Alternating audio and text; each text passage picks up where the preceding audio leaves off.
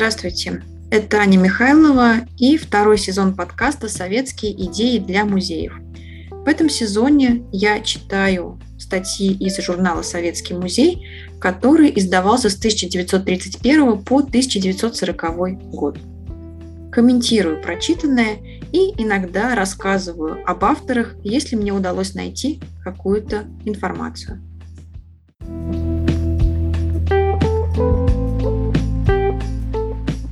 Обычно я выбираю тексты, ориентируясь на их практическую пользу и какую-то злободневность.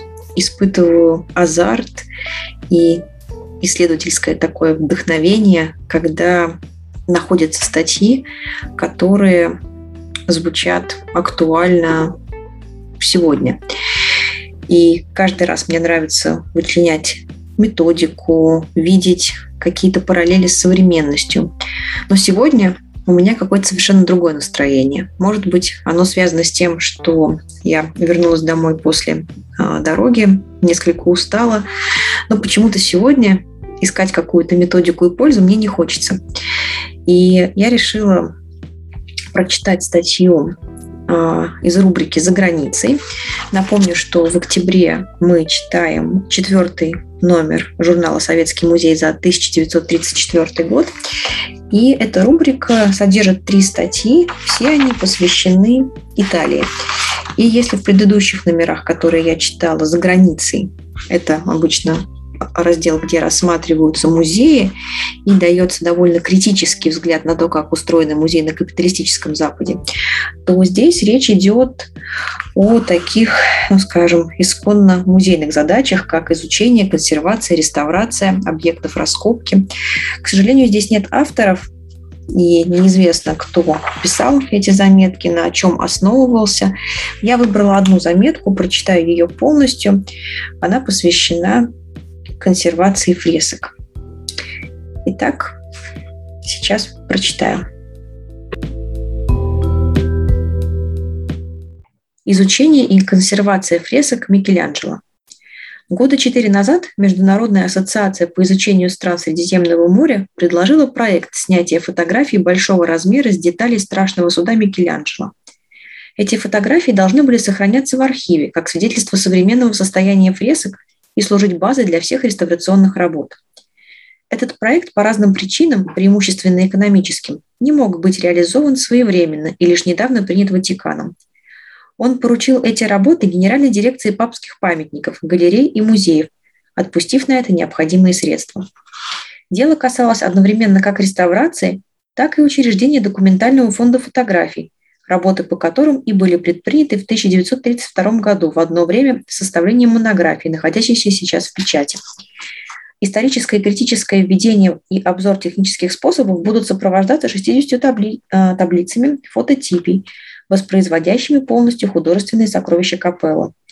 Работы, начатые от капеллы Павла, продвинулись в течение июля 1933 года до Сикстинской капеллы, и, 20, и 200 клише страшного суда дают более полное представление как о целом, так и о деталях этого произведения, чем сам оригинал.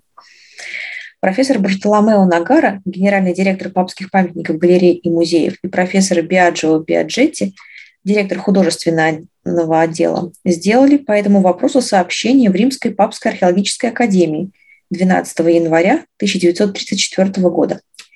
Профессор Нагара описал сделанную уже работу и, чтобы доказать, какие результаты можно получить посредством фотографий, он показал несколько снимков с портрета Данте, которого Микеланджело поместил среди избранных окружающих Христа. Никаких серьезных возражений против тождества с обычным изображением Данте быть не может. Все знают, что Микеланджело изучал творение поэта, которого он был большим поклонником, и вполне естественно, что он захотел поместить его среди апостолов. Сравнивая этот портрет с теми, которые нам оставили разные художники от Джота до Рафаэля и Вазари, мы находим такое сходство, что не можем предположить здесь одну случайность. Из этого можно вывести, насколько важны при изучении произведений искусства хорошие фотографические снимки. Много раз хорошее использование фотографии приводило к настоящим открытиям. С другой стороны, чтобы лучше сохранить фрески, отказались от применения обоев и балдахинов, которые искажали впечатление от страшного суда и являлись постоянной причиной порчи нижней фрески. Важное сообщение профессора Нагара было дополнено интересными наблюдениями профессора Биаджетти. Его технические указания относятся к фрескам часовни Павла, которым большинство специалистов уделяют недостаточно внимания. В данное время там производится серьезная реставрация. Фотографические снимки открыли плохое состояние этих драгоценных фресок. Определили, что небо и пейзаж обеих фресок были целиком переделаны совершенно произвольным образом и без всякой необходимости каким-то анонимным реставратором. Произведенное в начале реставрации пробное раскрытие открыло под этой безграмотной записью сохранившееся без повреждений небо из ляпис-лазури с плывущими облаками, принадлежащими кисти Микеланджело. Эта запись была того же способа и, может быть, той же руки, которая исказила страшный суд. Что касается техники фрески капеллы Павла, профессор Биаджетти указывает на то, что толщина грунта равняется 1 см и состоит из одной части извести и двух частей пуцалана. Этот грунт подготавливался в таком количестве, сколько художник рассчитывал записать в данный день. Подготовка была в 1 см толщины и резко делилась на две части. Первая, положенная на стену в полсантиметра толщины, в которой преобладал пуцалан, и вторая, верхняя, более плотная, с преобладанием извести, составные части которой стирались более тщательно. Только тогда, когда этот слой был положен помощником, Микеланджело приступал к работе. Что касается интересующих нас фресок, мы предполагаем, что Микеланджело совсем не применял способы нанесения контурного рисунка способом пульверизации через проткнутый картон. Перед ним лежали краски в порошке или стертые в пасту, которые были ему нужны на этот день, и в течение целого утра он рисовал, моделировал и накладывал краски. Вечером же он накладывал свои удивительные лессировки, которые сливались в хроматической светотени, придавая всему произведению нежность и таинственность. Краски, употребляемые Микеланджело, немногочисленны и просты. Это обычная гамма каждого мастера фресок. Характер архитектурной простоты фресок мало гармонировал с большим разнообразием красок. Вот приблизительный перечень красок, им употреблявшихся – желтая земля, розовая земля, сиена, зеленая земля, натуральная или жженая, кёльнская земля, черная земля или черная угольная, лиловая окись железа и голубая ляпис-лазурь. Это исследование было дополнено диапозитивом фрески обращения Саула, разделенной на 85 частей, соответствующих количеству дней работы. Начиная с верхней правой части, художник писал по горизонтали справа налево. Начатая в октябре или ноябре 1542 года – эта фреска была окончена в 1545 году. Также распятие святого Петра, начатое в марте 1546 года, состоящее из 87 фрагментов, соответствующих рабочим дням, было окончено лишь в 1550 году. Серьезная болезнь художника прервала его работу. Надо добавить, что наряду с выполнением фресок Микеланджело работал над изготовлением картонов. Печатное сообщение профессоров Нагара и Биаджетти должно появиться в издании Папской Римской археологической академии.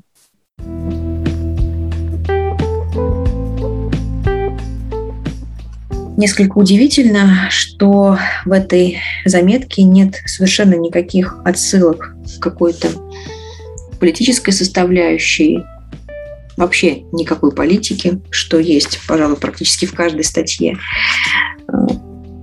спокойный, грамотный, искусствоведческий текст. Для меня это удивительно, но вместе с тем наводит на размышление, что, видимо, в 1934 году, может быть, каких-то совсем жестких рамок, а, по которым, внутри которых создавался бы номер журнала, еще не было. В октябре мы с вами познакомились с избранными статьями из четвертого номера а, за 1934 год. В ноябре продолжим чтение. Я обязательно выберу следующий номер.